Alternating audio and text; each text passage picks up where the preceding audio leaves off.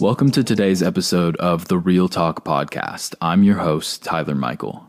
Each episode, I will be taking a mental health topic relative to my life, and together we'll break down the good, the bad, and the ugly in hopes of achieving four things recognition, acceptance, healing, and growth. Whether it be through storytelling or experience sharing, my goal here has always been the same helping people through the lens that is my imperfect life. Different experiences can create similar feelings, and I believe in uniting different people through those feelings. My goal today is to help you understand that regret is a scary thing. Does regret mean we wish we could change the past or simply correct what we think was a mistake? Does it mean we wish things were different because we made the wrong choice or because the choice we felt we had to make wasn't the one we wanted to? Is regret worth clinging on to, or is it a draining waste of our brain power and mental well being? Should we just let it go? Keep our chin up and focus on what lies ahead, or is it important to have that connection to your past to ensure better decision making in the future? Regret is a scary thing to me because I know how easily I hold on to shit and the way it can fully consume me for days on end. Reflection versus regret.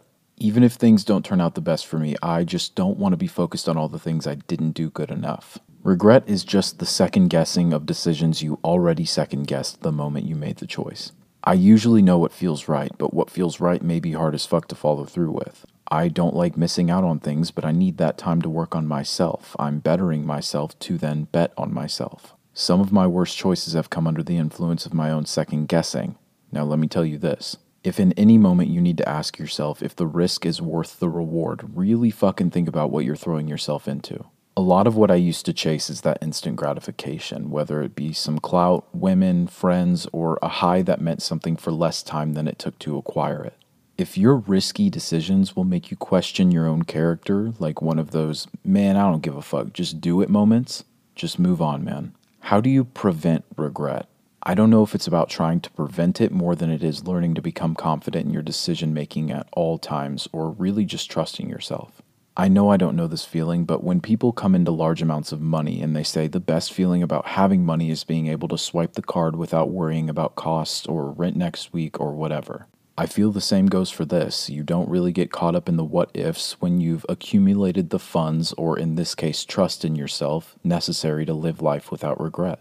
What ifs are lame as fuck. The only outcome is the outcome you're living right now, the one you chose. There is no alternative. You had a chance to make a different choice and you didn't. It doesn't exist. Regret can be consuming, as I've said. Sometimes I get way too caught up in a missed opportunity I didn't even know was an opportunity at the time. My biggest example would be the downtime during the peak of the pandemic last year. Months and months of more downtime than many of us have seen since childhood. I spent it basically being worthless most days. Meanwhile, apps like TikTok were finding their footing in our social universe and changing people's lives every day. And throughout the last year and a half, I've seen a lot of people do exactly that bet on themselves, and now they're living the result of that gamble.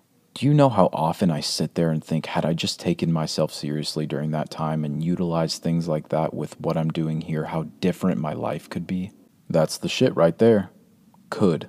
I could have started to post things and get my message out. I could have found success if that message resonated well with the audience that found its way to me. I could have a completely different life. Or I could also focus on the opportunities available to me right now that are what the beginning of TikTok was.